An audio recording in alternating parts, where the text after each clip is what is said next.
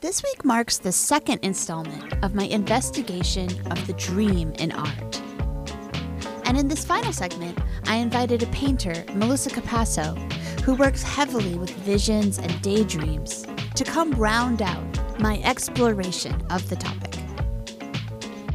Melissa creates oil and acrylic paintings and ink and charcoal drawings based on parenthood, vision and blindness, Catholic icons, and the Vanitas, all in a wavy gestural style with vibrant sunsetty color that she sees as functioning as a kind of visual novel. We spoke about her work and process, being a parent artist, handling life's trials and tribulations, and still finding a way to make work. Also, her family's deep roots in Cape Cod, and how being flexible is the number one superpower for balancing art and life. Melissa is having a solo show at Gold Gallery this summer, July 30th through September 17th. For more information, please visit goldmontclair.com or at Goldscopophilia on Instagram. You can find Melissa online at her website, melissacapasso.com, or on Instagram melissa.capasso. And as always, all links will be in the show notes. I can't wait to share our conversation with you. Be right back.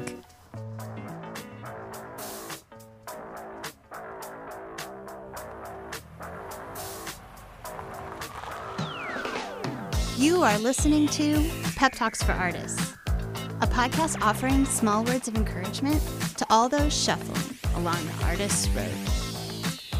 I'm your host, Amy Talluto.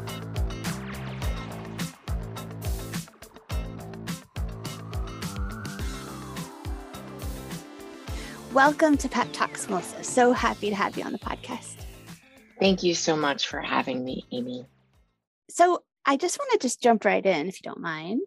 Mm-hmm. Um, I know that you form whole compositions in your mind by entering into a sort of intentional daydream as you're walking. Could you tell me more about that process? And, and you even have a painting called The Dreamer. So, if you wouldn't mind just telling me about your process of forming images. So basically, it's it's kind of a um, hard thing to explain because it sounds so crazy. I think in a lot of ways. Um, I, I don't work from any type of source material or I don't look at anything while I'm working in my studio. So I I take these really, really long walks. I'm a, a walker in general, like I, I need to walk um, every day. And, you know, I lived in New York for 25 years. So walking was part of my my whole being. And now that I've moved, um, I'm still doing a lot of walks and my family's from Cape Cod too. So that's where I get like all these types of environments and energies and um, like weather and all these things that kind of help me think of um, this. It's sort of like I'm writing um, a novel. And so I'm developing certain characters or developing certain stories or certain environments in effort to make this novel kind of move forward. And it's been going on and on for for many many years. Um, and so it's in my mind it's completely built in my mind that it's a story that i just kind of continuously talk about in my head on my walks and uh, it's sort of like daydreaming like when you're a kid you know you just everyone has this aspect i think and i don't know if everyone does it but i certainly do it. I'm a huge daydreamer and it really helps my studio practice and me develop like these compositions. I, I don't really plan the compositions beforehand. I just kind of come in with like a certain tone or or a mood that i'm itching at and um something that like kind of bothering me like something that i have to spit out.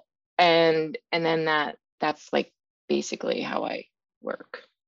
And then could you talk a bit about your your painting called the dreamer? It's it's like a green background and there's sort of a luminous head um, leaning back in ecstasy and, and there just seems to be um, like a constellation of stars or something above her head and would you mind talking about that that painting oh. in particular so that was during a time when i was making these portraits of I was making these portraits, uh, sort of these healers that I needed to see in my mind's eye. And so each one of these, there's a series of them. So, and each one of these heads, these uh, portraits, they each had like special properties. And they also always seem to have like this little bit of energy, dark energy to them. And with that one specifically, it it had to do with like mortality and being made of stardust and um, and how we're here from the cosmos in a lot of ways and we're made up of this this energy that doesn't die and so you know mortality is kind of like you have a, a due date and it, it's kind of like a discussion of of that idea of uh, everlasting life. And um, yeah, that's what I was thinking about. It's so interesting. So, kind of like we, the cycle, the cycle, the grand cycle of things, and that we yeah. never really go away because we just form into something else. Yeah, I'm always talking about that in my work, like always. So, um, I'm always figuring out different different ways to say that. Oh, that's so interesting. And yeah. and and then um maybe it'd be good to segue to some of the imagery that you use in your work. Sure. Um so I you know there seems in your painting specifically there are like heads emerging from water or um, Madonna and Child kind of riff uh, riffing on that sort of idea and even a painting of Saint Lucia, who is the mm-hmm. patron saint of the blind. And, you know, it's this art history. Um, in art history, there's all these paintings of her like holding a golden plate with some eyeballs yes, like bobbling on them, or like my favorite, a, or like a, blan- a branch with two eyeballs going on. and in one of your paintings, it's it's just sort of a riff or it quotes a little bit of that idea of Saint Lucia. And your style is very loose and wavy and um, vibrant colors. And I was just I always ask these really rambling questions, and the person's like, wait, what are you asking?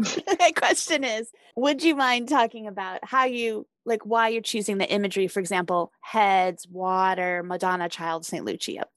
Yeah, well, all those things, uh, you know, everything that I choose in my work is very, very, it ends up being very emblematic of what I'm trying to say. And I, I find that I, I really don't like, I'm pretty direct in a lot of my work and its meaning and i don't really i'm not i don't think i like beat around the bush at all.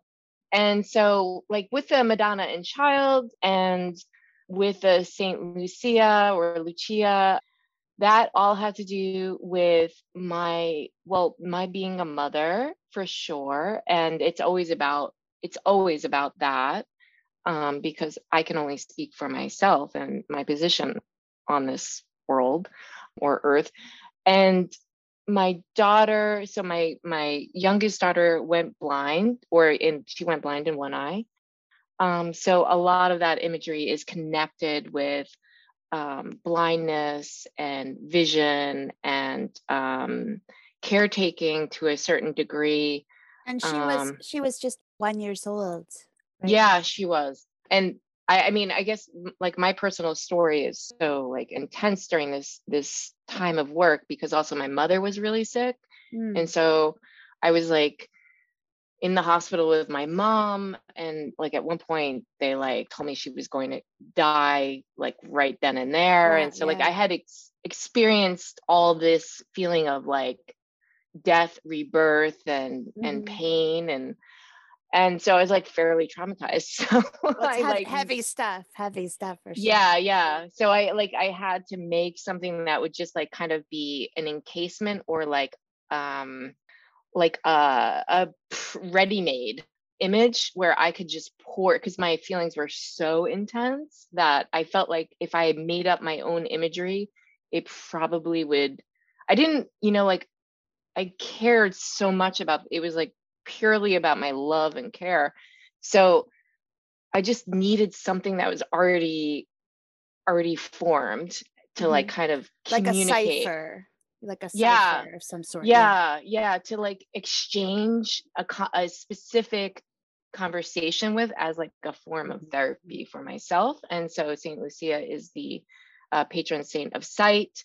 And um, the mother and child was just like a place for me to kind of console myself because my mother was so sick. So I was a child at times. And then there were other times where I was a mother taking care of my youngest, or it's sometimes it, my, I have a 12 year old too. So taking care of her or even my husband, you know, like, so it just became like that empty void to just go, all right. Like, and I kept doing it over and over again to kind of see where I was in this process, like to understand how I was like kind of processing everything. And then from there, everything kind of springed off of it. You know, I began to leave that direct image and then move into something a little bit more nuanced because I, I think I felt like I was ready to to start tackling that visually. And, and when you say you're moving into something new, what what um, kind of work are you making now in your studio?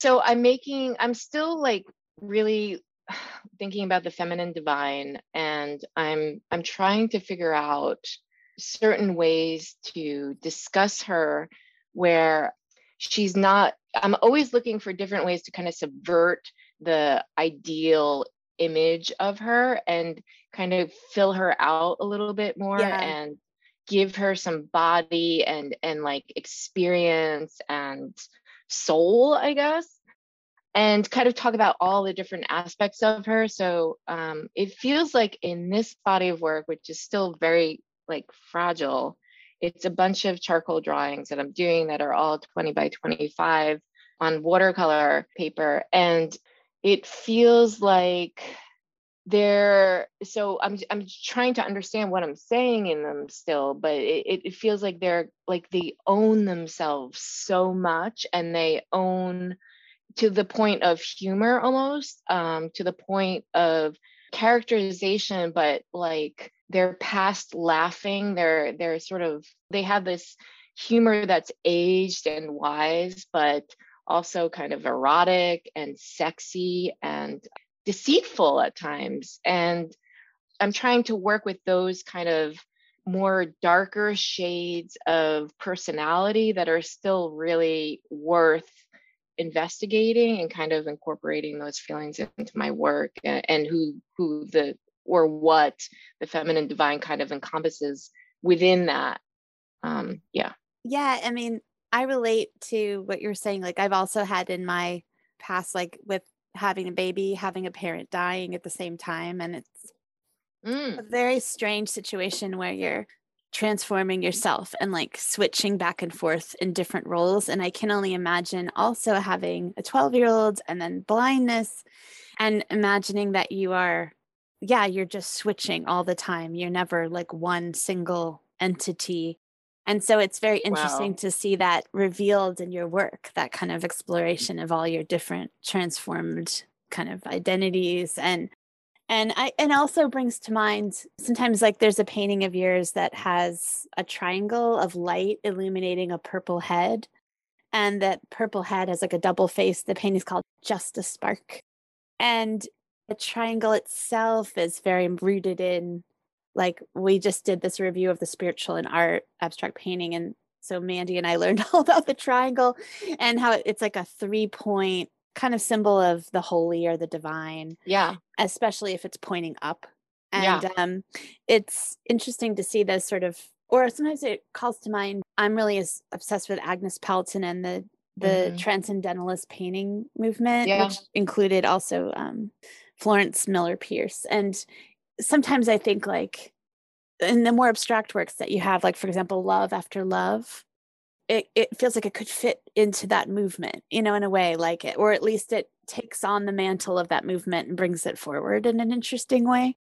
So I'm very interested in your idea of the of the feminine divine in that context.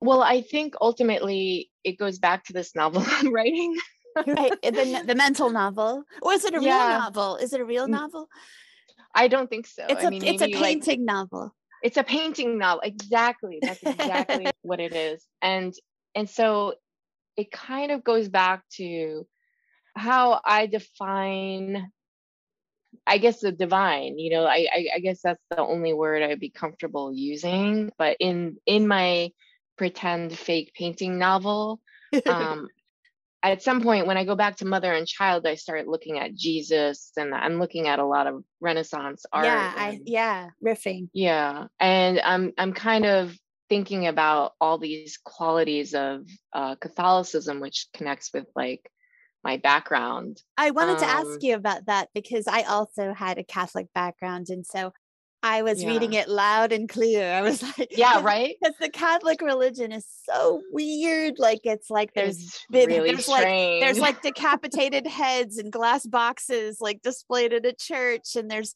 uh, there's this guy, I don't know if you've seen it, but on TikTok, there's this guy named the greedy peasant. Mm-mm, He does mm-mm. these videos where he animates reliquaries.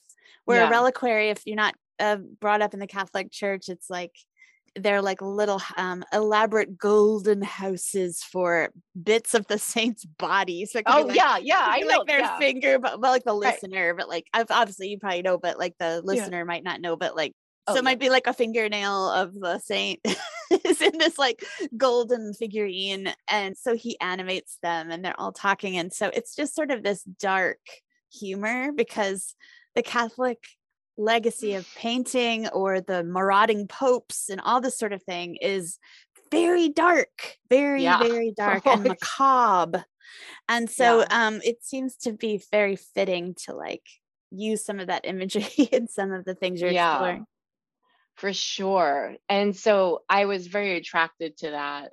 And I've always been. And it also brings up all these feelings about like, I'm always trying to define the nature of belief. And that is like one of my my topics of exploration. And so with that painting specifically, um, I kind of settle in to this idea that it's feminine, but it's not it's not just feminine it's you know this yin yang of of everything. Um it's not binary. It's it but it feels as though it's it's has like a deep connection to what the feminine word would describe.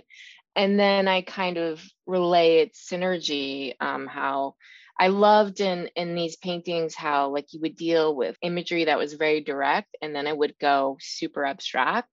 Yeah. And i think that's my connection with like the transcendentalists in some Mhm. way and so like i love that play that i was able to do that in two different ways on the same picture plane and make it also quote unquote believable.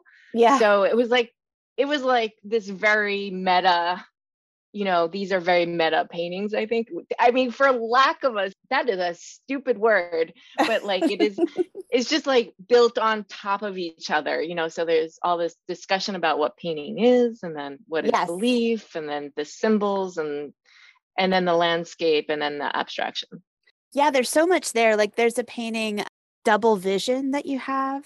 So it's a Madonna, but she's got two faces. hmm And then she's got two children kind of with halos in her lap. And then there's a peacock and a, an animal in the foreground. It might be like a wolf or you're not Yeah. really sure. Um, there's birds and it's kind of this orange and pink kind of sunsetty color scheme. And so you're you are taking these sort of tropes of art history or Catholicism, Mhm. but they're you're kind of morphing them into like this transcendental realm um, beyond religion yeah. in an interesting way. Yeah i mean that i i also started to get into etruscan art so like i was i just started getting into like how these symbols started to just mesh together and like before catholicism you know there was all these different religions and then this with the spread of christianity they would like go back into like these spiritual houses or institutions or places and just on top of like the Sheela na gig would put a Madonna and child, like literally Yeah, like yeah. back to back.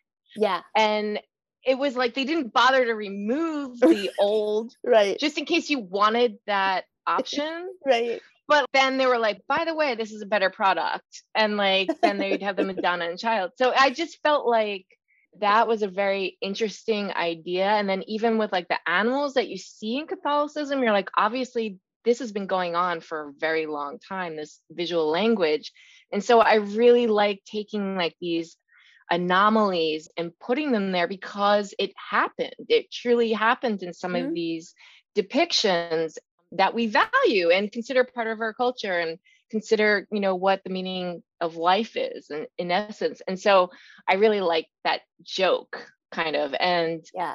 and i also like painting it you know it's fun yeah i was watching this documentary about early christian cults and yeah that they were kind of abutting against the Roman beliefs and the Greek yeah. beliefs, obviously. So, in order to like make people more seduced into the cult, they would like they had to invent a Mary because they yeah. invent because they needed a goddess. Right. Because people were so comfortable with goddesses and yeah. gods. And so to have a single god, they needed a goddess.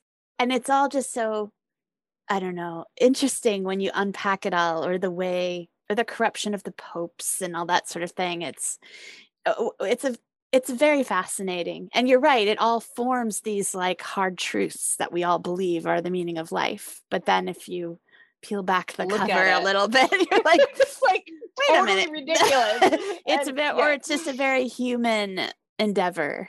Oh, so human, and that is why I love it. That is why I talk to my friends about brutalist architecture, and I'm like, I love it so much. It's so wrong and so right, like, but yeah, so right, yeah. um. So speaking of your your drawings I love in particular, well, I love your drawings. They are, like you said, they're about 18 by 24 in size generally. They're made of charcoal, which is a medium I'm terrified of. So I'd love to hear more. and they're also like they have very packed, dense compositions So the it's like a figure kind of contained by the rectangle, oftentimes mother and child. But but there's these these very expressive, emotionally heightened works. But there are two drawings that I really loved handheld and protect the fire.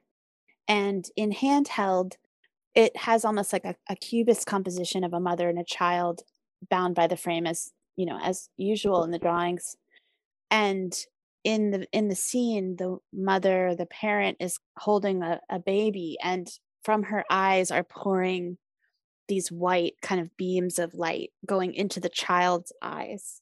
And then in, in Protect the Fire, it's a single figure and it's also crouching and contained in the frame. And uh, under his or her or their head is a levitating eye, and it sits above a white flame in the center of the figure.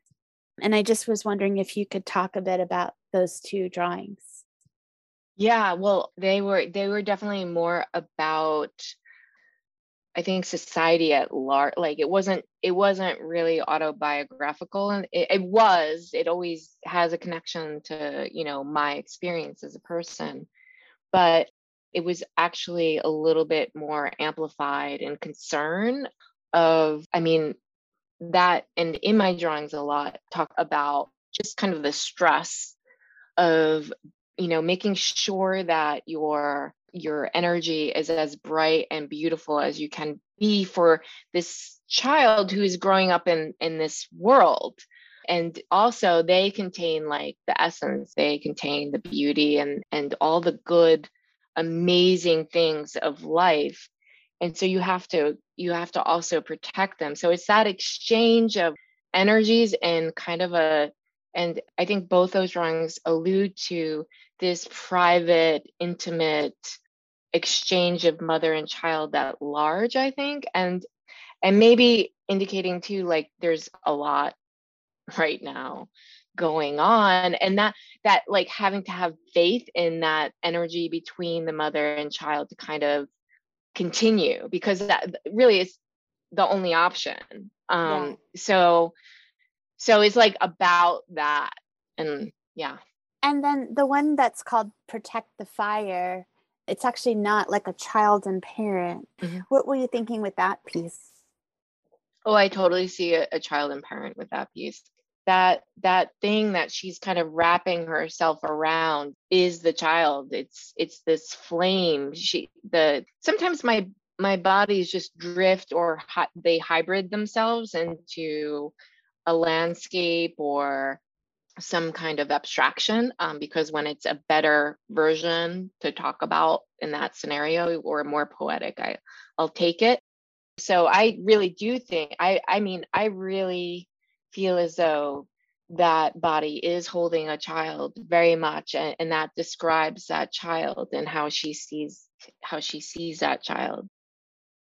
Interesting. That's so interesting. Um thank you for that it, it Yeah. reminded me for for you know because i've been obsessed with um the agnes pelton's journal about her silver baby you know Mhm. and i did a Yeah. podcast about it and the silver baby was like this interior spirit that she where she made her real work from yeah and, um, when I saw that piece, I just thought it reminded me of that spirit of like protecting your silver baby. But it's it was it was meant to be a baby, so it worked out great. Yeah, yeah.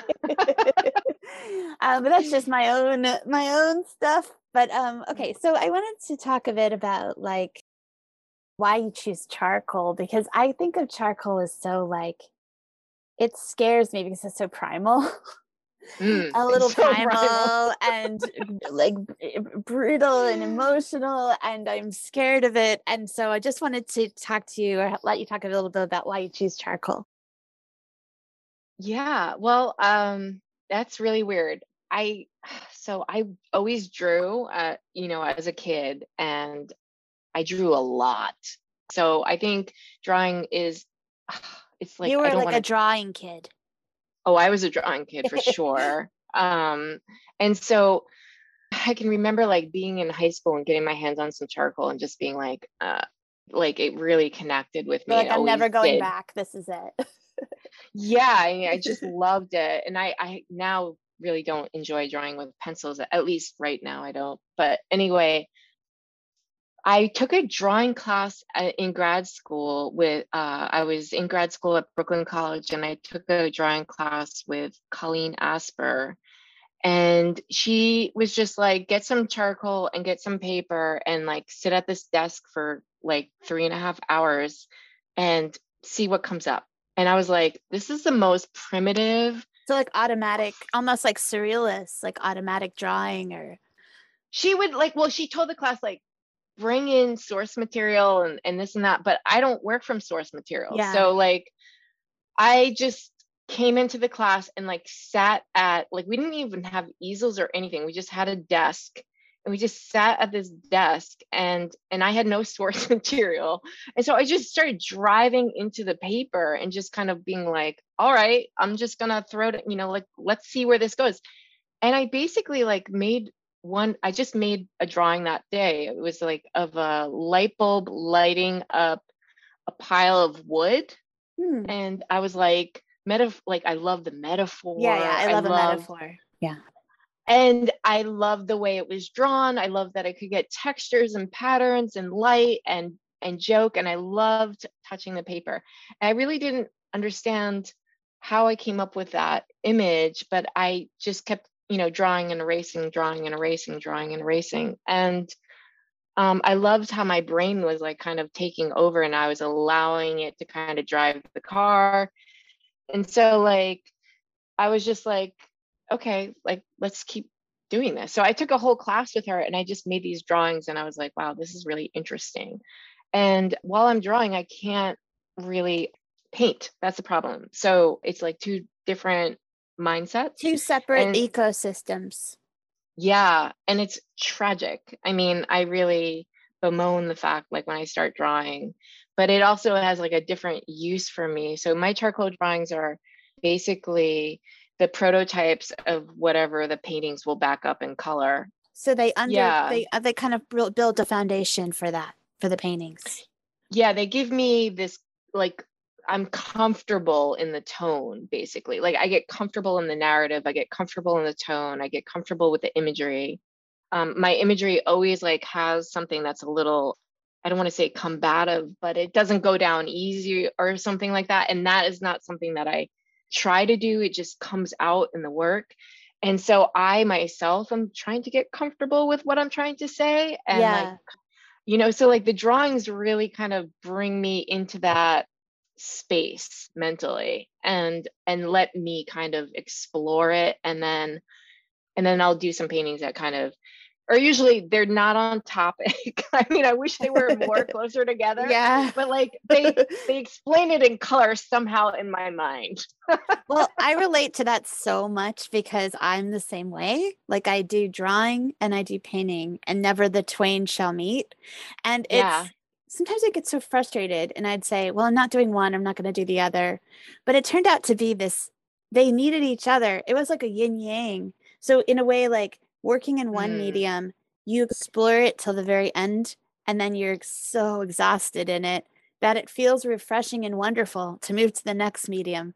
But if you didn't have that feeling of being exhausted and tempted by the green grass of the new medium, then you would just, yeah, you wouldn't have that like joy in working. You kind of need them both, you know, and even if they don't necessarily match, it was essential to have both going. So I relate to what you're saying so much. I know. I, I'm not, in terms of my materials, monogamous. no, I've I've become even less so. I'm like a I'm like the sister wives show now. I've got like I've got like eight wives now. totally. I, um, I've got.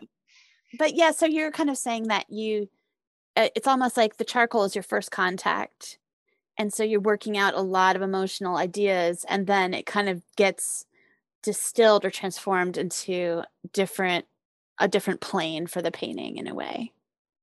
Uh yeah i i, I think so. It, it's it's i don't want to i i do like kind of hesitate to explain or to say that my work i feel I, a lot of people talk about the emotional aspects of it um and i guess like i have like more of a like well this is how the narrative's going to go and, and this is how like some of these images or some of this dangerous territory of the story is going to be relayed in charcoal because that's the way the story has to be told in in that section. I i really don't i feel like sometimes people think that I'm doing this as like a therapy or or something like that. And I I really do feel like it's a little bit it's definitely more about the story and the storytelling and the depiction in its material than it is not. I guess I, that's yeah. I don't see them as art therapy in the least. I find them oh okay very and also I I see what you're saying too because like I you know sometimes women and women artists in, in yes. the past they they get kind of put in this box of like the emotional painter yes. and and the men get to be sort of this intellectual conceptual person and the women right. are all about their you know primitive emotion like a cave woman or whatever and I get right. like I get like being conscious of that not wanting to be not wanting that context for your work but I think you know it's also important to put forth these feelings of parenthood etc out into the world because it's not really been done by women. Like it's mostly men portraying women or ideal as women holding babies. And it's it's a great evening out to see more representations i think by women of women. For sure. I mean i think the primal role for women in a lot of the painting that I was fed was like, and it was by a man, and then there would be a woman in there, and she was the emotional content. She was the expressive element in the painting. And then we were supposed to look at the rest of the painting as like this formal genius. Yeah. And sure. like that, the role, the role of the woman was like to show that the painter had some soul or some idea of expressive i you know an emotional plane that the painting worked on and i really freaking hate that of course and yeah so yeah i'm trying to kind of reverse that yeah in a lot of ways and i mean going back to your your drawings i mean you have the vanitas or skulls within i yeah. mean there's you've got so many amazing levels of your work. So there's the Vanitas, which it's emotional, but it's also part of art history. You know, mm-hmm. this idea yeah. of like, I, I think I was I was casually skimming, so you know, don't quote me, but I was casually skimming like the Vanitas in uh, Dutch painting, and they were saying mm. that you know the society was so moral that they really didn't want to see like any kind of expressions of like gross expressions of wealth I mean, they did eventually, but at that time. And so they would kind of put all these luxury goods that they collected from all their trades and merchant, uh, merchant businessing. And then they would throw a skull in there. like, but we're all to die. right. So we can't take it with us. Right. Right, guys. Wink, wink. It's all good.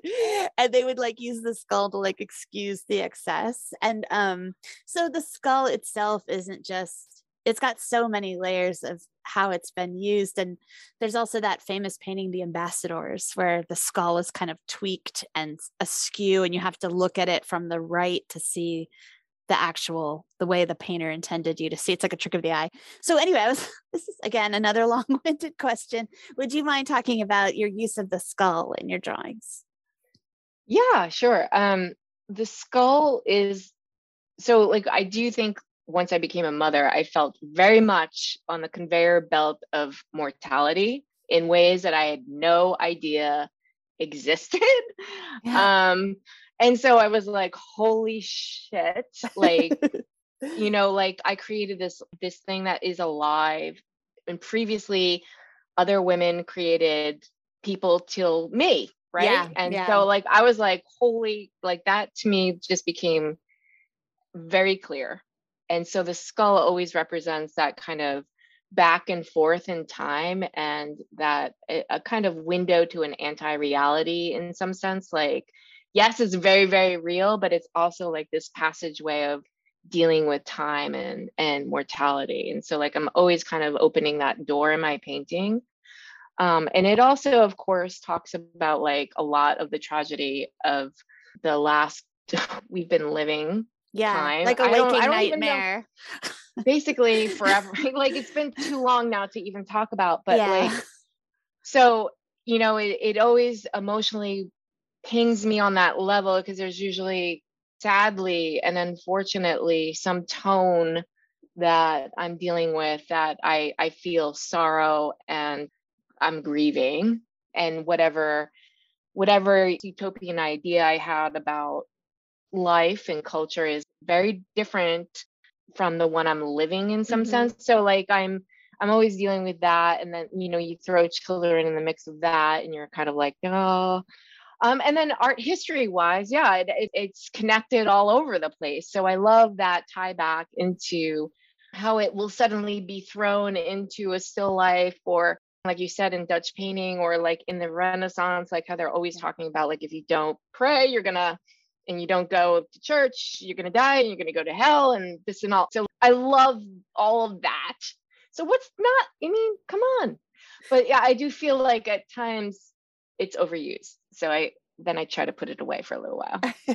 I think I mean, use it in a cool way. I mean, and also like you're so right. Like in the Catholic religion, it's like if you don't go to church, you're as bad as you basically mortally you mortally sinned and you yeah. as bad as a murderer.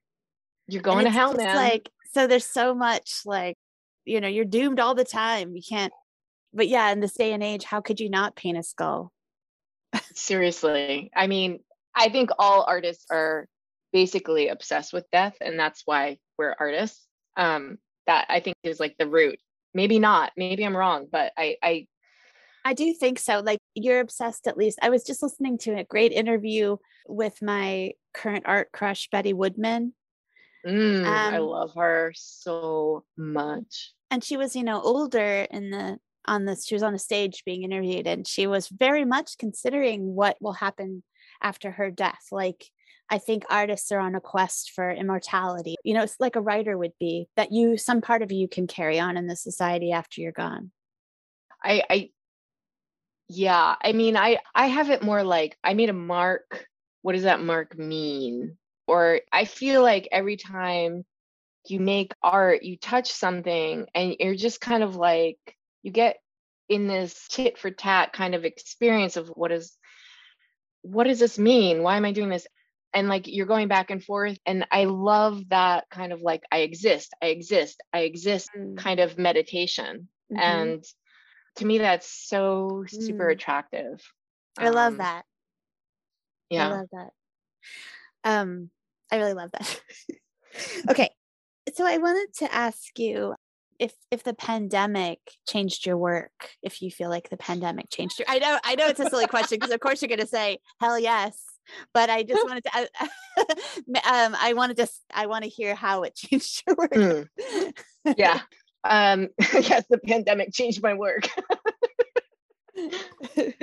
yeah, all right. So I had a baby, and then four months later, the pandemic happened. And good times. Had, good times. Yeah, right. and so, you know, like I went back to work at three months when I had her, and then by month four, I suddenly was in lockdown with my my baby, and my husband was there, and everybody was home all over again. Um, and we took off. I had just also come off the crest of of having really bad pneumonia right before I was pregnant. Oh. So I was not into it. So we and I had this child and my mom was kind of sick. So we ended up going up to Cape Cod and that's where I was. And so the work changed because because I was in nature, because I was I was moved from an urban environment to a very rural marine type environment. It was the dark winter still up at the Cape, and I was there for for almost the entire time. I went back, I guess. I guess I went back when school started to become an option for in person. I went back to Brooklyn. And but is your um, family is your family like an old Cape family? Uh yeah. So my my family is from the Cape from the time that they they first came down from like they went from Scotland to Prince Edward Island, then they came down to the Cape or they came down to Boston. And then from Boston, they were, it's a matriarchal family and they're nurses and they were taking the train out to Truro to take care of patients mm-hmm. who needed seaside air. And they, mm. my great great grandmother bought like a ton of land out there and wow. then raised her her families you know mm. so i i have this deep sense of like yeah conveyor belt mortality kind of built in just from having like a home there and, and yeah of such history being. yeah so and i get visited by their lovely ghosts and um i have an ongoing conversation with my dead ancestors up there in some sense so like that's definitely influential in, in my work and in the seaside kind of scapes and it being like kind of so connect- much water too like there's a lot of water in your work yeah yeah so um it it has that personal thing um what was it? Oh, and, oh, we're talking about the pandemic. Back to the um, gloom so, and doom. Let's get off this lovely topic of the Cape. so then, but I was like breastfeed. You know, I was like kind of in the middle of like trying to raise this baby, and there's no food on the shelves in the grocery store. You go in the grocery store, there's nothing there. I was in the middle of nowhere. The, I mean, like, I hate to say the Cape is middle of nowhere, but it's like at times the wind is blowing and you're like hoping the roof stays on your house and all that. Yeah, I'm so, sure. Like, you're like, cool. And and the world seems to be just completely on fire. So it it changed. I mean, I think I was always dealing with certain prototypes in my work and certain themes always but then it kind of added a layer of macabre unfortunately. I think that became way more it had more of a direct presence and and then it became way more spiritual like way more spiritual. And the direction of how i was talking about spiritual wasn't just for my own sake and like saving me. It was kind of talking about how america or how how i foresee us accepting spiritual elements in our daily life because we were at that point where that was becoming very necessary in order to get through some of this information that we were taking in and the stresses that we were taking in. Mm-hmm. And so I kind of like started to look into psychedelic stuff a little bit more from that perspective as well as like oh i think an entry point for a lot of people is doing ayahuasca and like going to the desert and that's really yeah. interesting and that's how they're doing it and then there's your christian right who are you know really into religion and then there's people coming to my studio and kind of talking to me about what their definition of god is and like I just thought the conversation just got more into that element Mm, in, in general. And I was like, it was very soothing for me in a lot of ways to kind of explore these different avenues that people were going through in their lives because we were all like zooming and uh, I have Marco Polo on my phone where you can kind of video chat and like all this stuff and like but our conversations are getting like pretty direct and interesting on a spiritual level. And for I think for Americans that's really not the way we're programmed in a lot of ways. no.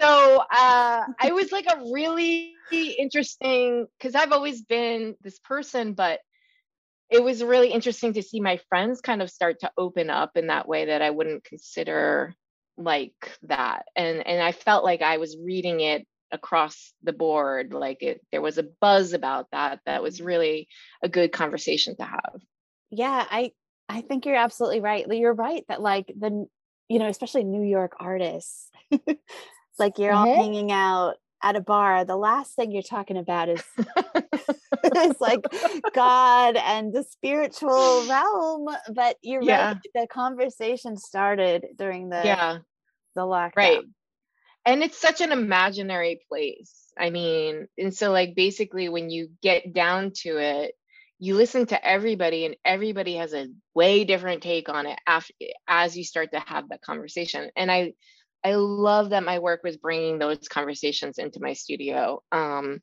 i loved listening to people and hearing what their story was. It was it was like seeing my friends from a completely different light.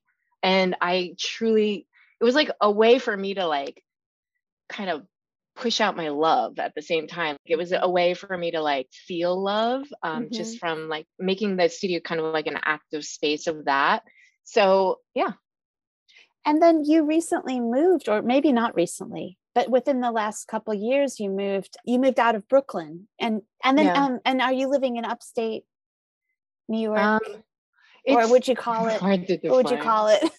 we're not going to say westchester right. Well, in on the cusp of the Hudson. Valley. exactly how, how, how have you? Um, what's it like leaving the city? What has your experience been? Mm. So I've only been, I've only, I moved in September, but I was in Brooklyn, but I was, I've been at the Cape. I travel to the Cape like all the time. So. I'm always there too and have been there since the pandemic. But uh, yeah, we moved into this house.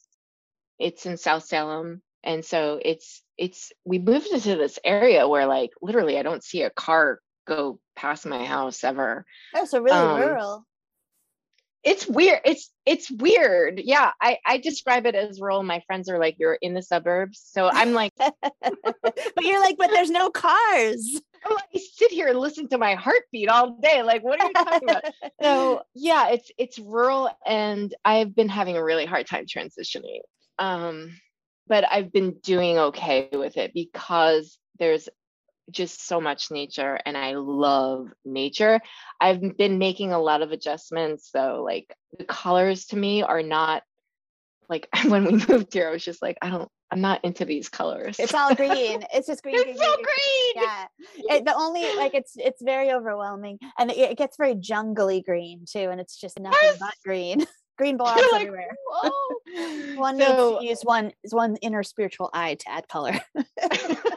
right so i'm i'm adjusting i do i do really like it i think it's giving me a lot of focus and i i've started to notice that i can tell when my level like my stress level is high now whereas when i was in new york i would be like way stressed out and have no idea because my Yeah. coping mechanisms were like so like "Uh, uh, uh," is and here it's just like i can sense it right away and i'm just kind of like back off from whatever i'm doing so it, it has been a good thing for me yeah, I do feel like I moved upstate 12 years ago from the city, Mhm. and it was you know you all of a sudden you're aware of things uh, in nature that you really weren't aware of like now i know there's like ladybug season and stink bug season and i see the geese yeah. flying away in fall and i yell traitors you know and then they come back or like i know which birds stay in the wintertime and which go away and yeah. which come back and you just have these awareness of seasons and things you you hear the frogs are the first sign of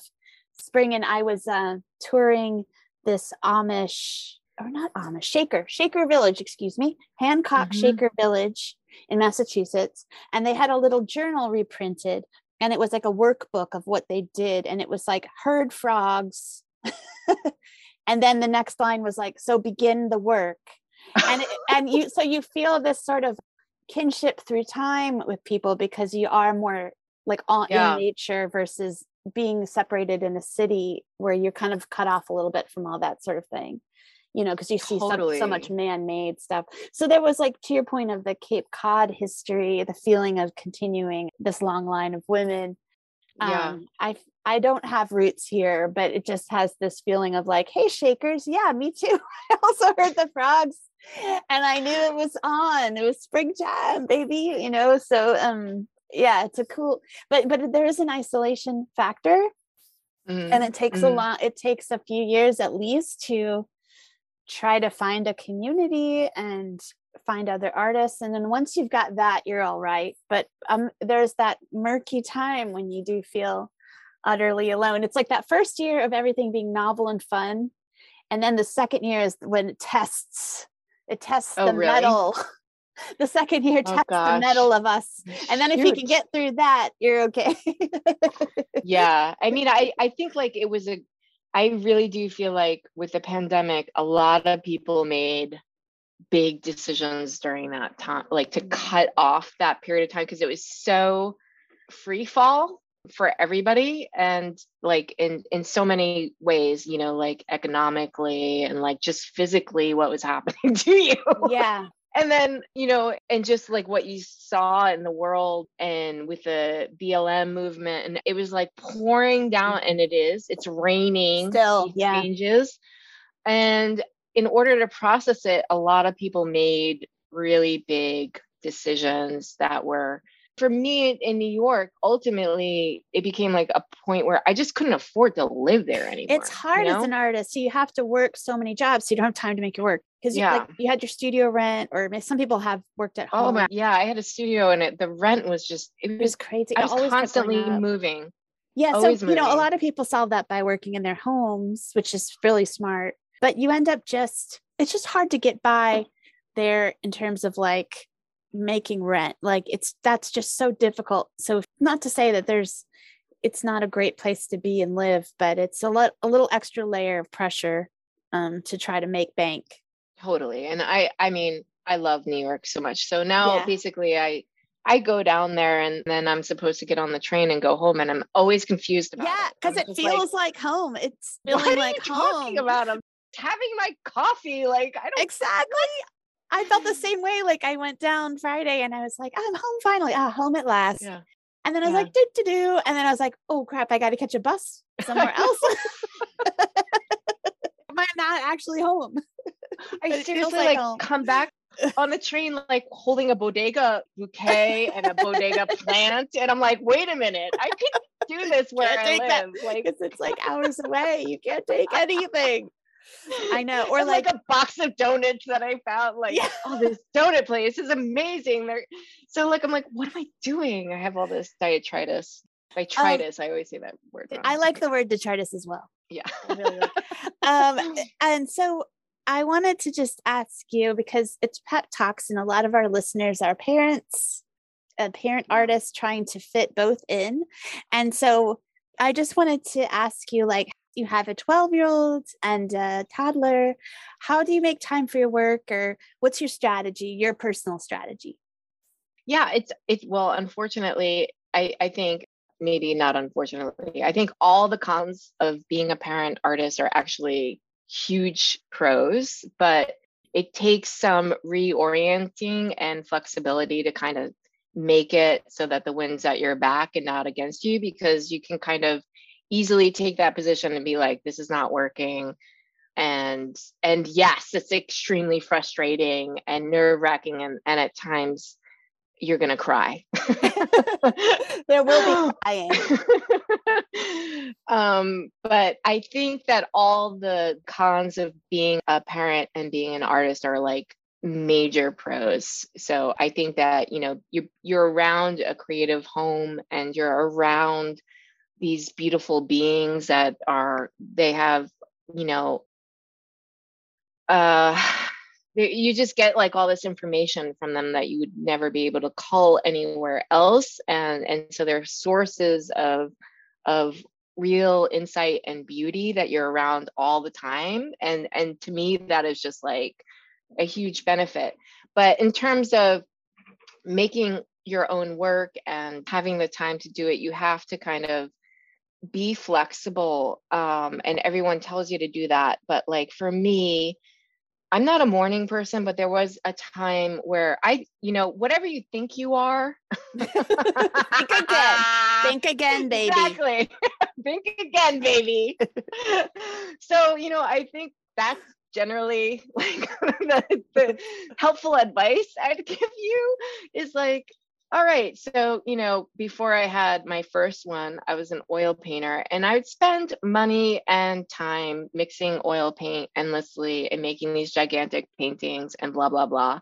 And then I had her and I was like, wow, like I am never getting to this again. I'm never getting to this slow process. I'm never getting to like this technique again. Like, and I honestly didn't go back to that.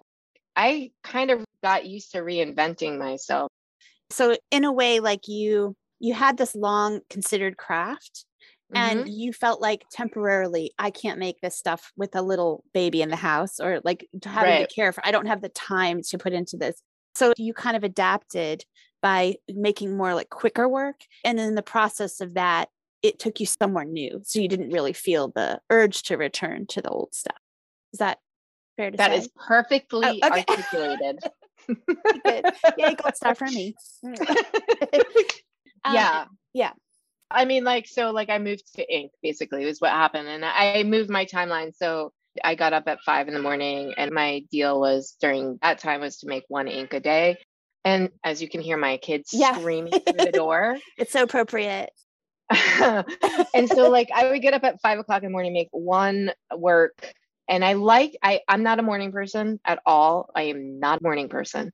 But I was actually asleep when I was making this work. I was extremely tired and I would just kind of open my eyes and make this ink and it was so great because I couldn't argue with myself. I was just like you know, I was super inked out. Like it was great. And so I kind of turned that energy into something. And I feel like when my daughter had her eye operation, everything, I like just take that anxiety and I kind of accept it and kind of just use it. You know, I choose a medium or a material and I, I just go into it and use that energy as as its creation. Okay, so you would wake up at five, and then how long would it take you to make an ink? Would it be like an hour or 30 minutes? Just a quick, like so, a little snatched back time? I was, I always talk about my creation story in some sense because like I do think that I really became an artist when I had my kid. Like that is what my first one is when I really like went heavy into the idea of this idea of like you know, I didn't want to be that mother who was going to yell at my child and say I could have been X, Y, and Z. Yeah. Yeah. I was very fearful of that. And I had been toying with art and making art and doing shows, but I always didn't want to fail at it. So I was like always had like more of a career idea of what I was thinking I was going to do in my life to make money and da da da. But then I really stepped in like full throttle after my daughter was born because I was just like, what am I going to fail at? Like, mm-hmm. that's my question. And I was really like, I have to show her how to live your life and how to fail and how to feel like intentional and and I wanted to incorporate all those active things within her viewing space. And so that's when I I was part of Brooklyn what was it called then? It was Brooklyn Artist Gym and then it turned into Oh yeah. It was in Gowanus. And so I had a locker. I couldn't afford a studio. I did live kind of close there, so I would like get up at 5 or like 4:45 something like that. Get up, you had 24 a- access, 24 hour mm. access. Walk there, and I had a locker. I would have you know, at that time, nobody was there. So I could spread out on this big table by a window. And yeah, it was like a, the sun was coming up and I was kind of like making this one image of ink. And then I would put it away and walk home and I would mm. be home by 7 30. And like my husband had to go to work. Yeah, so yeah. I would, we would just switch roles. Yeah. And, and I was exhausted. Yeah. You're probably getting like four hours mean, of sleep yeah but I, I mean at the same time i was like building the body of work that i was going to apply to grad school with and so i had a goal i did mm-hmm. have a long-term goal and i had great great friends who supported me and kept me in check i think artists like accountability yeah i had like all of that support like i didn't mm-hmm. The $850 studio but i had friends who were going to support me being maybe the artist freak that i thought I might be becoming. right. And I had a desk and I had a locker and I yeah. had, you know, technically I had some time, even though I didn't really enjoy it. And and so that that was like really the dedication that I kind of put in and I mm-hmm. put all my eggs in that one tiny mm-hmm. basket and kind of worked that way. And then when my second one came, it was like, redux okay like completely different story i'm in a different place in my career i'm in a different place with what i'm doing with my life and i have a 12 year old so they're 10 years apart and i think with her it's more i do the weekends i'm like pretty yeah. much gone for the entire weekend um, so my husband can take over and yeah. then i'm doing mornings and nights and i go in bursts yeah. So my children actually know this, and I feel like it's really interesting because Lucia kind of coaches the the little one on when I go in these critical moments with my my work. I, I would love to say all you need is morning painting, but at this place where I am, I do go on like like random like I'll be away for five days in my studio just cranking and Lucia kind of schools the little one on like, all right, this is how it's going to go down for a little while. Like where she's not cooking dinner, she's not doing nothing. Yeah. well, that that speaks to your idea of the flexibility is king. Totally. And then I return, you know, and then once the thing is done and I've regurgitated it as much as I possibly can, that needs to happen right at that time then I can come back and be a mom. As I say to Joe, I'm like, I'm here. I'm back in, yeah. Back in business. It reminds kind of. kind of, kind of back in business. It reminds me of this Agatha Christie anecdote I heard that like she would write all her first mysteries at the dining room table, surrounded by all her kids and stuff. And they'd be like, oh gosh, mom's getting broody. Mom's getting broody. so you guys leave her alone. She's at the dining room table and I just, yeah. I love that idea of moms getting broody because broody can mean like grumpy, but it can also mean like a broody hen, like you're trying to hatch an egg. There's totally like a way that we work when I go into those dives. And, and I mean, to be honest, a month long residency is way worse at times. I just feel like those type of phone calls are really still pretty tough for me. Like I, uh, yeah, I'm scared. I'm not, I'm scared to go to the month long. I, I've done a two weeker. yeah, two weeks is okay. It's like weird though because you get going right. I know, but I it's like emotionally I get so well. I it's like I'm doing it to myself, but it seems like a month. I'm not yet there, but I, I feel like I'm gonna be there. I'm gonna I'm getting there because I've got the 12 year olds emotionally. Yes. I have one, so I'm honing a diamond. Do you know what I mean? Like I'm like, oh, mm-hmm, this my mm-hmm. precious jewel. I, I, think if I yeah. had four kids, I'd be like, whatever, I'm leaving for a month. it's true. It's true. Like once there's more of them, then you're just kind of like, all right, like I need to do this. yeah. But as a parent, you're kind of a butler. And so mm-hmm. you almost need to be taken out of your life to focus in in, in little sure. bursts that can really you're, help move things along you're very custodial like i am very custodial i say this i'm very custodial to my practice and i go when i when i'm working on a body of work it's like it's kind of going stepping stone right now and you're kind of moving from one thing to the next and you don't feel like you have to like pour it all out mm-hmm. but then it starts to kind of pick up a rhythm where you're like, oh, all right, like these are moving more into paintings or they're more layered and I don't really understand what's happening anymore. So you're kind of mushing it together into a painting and then finally the birthing of the thing is starting to happen and you're just like i'm going to be here for five days you need time. Yeah you just need time to give over you give over to it and like live on coffee and starburst. Yeah and then to have a partner i'm very lucky i have a lot to give thanks for in my my life but i have a wonderful partner and an extremely supportive partner and he believes in me like more than I believe in myself at times. So like he'll just be like, when I'm feeling pain, I'm just like, I can't go on. I can't do this. This is ridiculous. He'll just be like, goodbye. Here's your lunch. I'll see you. And like uh, he kind of sends me off. And because you guys you know, have been through the ringer. I mean, yeah, yeah. And he's we've known each other for a very long time. So he's seen all the phases he he went through grad school with me and so like like that was the beginning of that process of oh when you're in grad school i think you start to realize like you can easily pull 12 hour days in your studio where you have to be at certain places to make your work and your partner's kind of like wow you're really gone. And so that is part of our relationship. It's it's built into my relationship with him and my family. And that's because they they value it. And i i i can't be more thankful for that. That's really wonderful. That's really yeah. wonderful. Um well thank you so much for that. And where can listeners find you online if they want to see more of your work? Okay so i have a website and that's melissacapasso.com and i have an instagram that's a mix like i wish i could be so focused on my art, but occasionally my children pop up on there. I like that better. I it's my life. It's yeah. just my I mean, what am I gonna do? And I love no one wants to see like a cold portfolio. I, I I just love photographing too. So like I look at Instagram like the old fashioned way. Like yeah, unfortunately. And I, I liked that era where it was everything it was, about your life and art. Yeah, your, your eye. I miss it. I miss it. Um so yeah, melissa.capasso is my Instagram. At melissa.capasso. And I'll link yeah. these in the show description for our listeners. And then I'll just say thank you so much for talking to me. I love everything you had to say.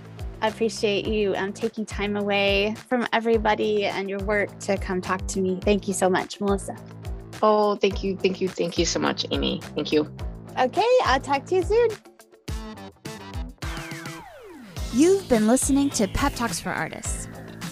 A very special thank you to artist Melissa Capasso for joining me to talk about her work and process. You can see more images of her work at her website at melissacapasso.com or her Instagram at melissa.capasso. And you can connect with me and the podcast on Instagram at Pep Talks for Artists. Please follow me there to see extra images that go with each episode, including this one. Thanks always for your ratings and reviews. I really appreciate you stopping by, and I'll see you next time.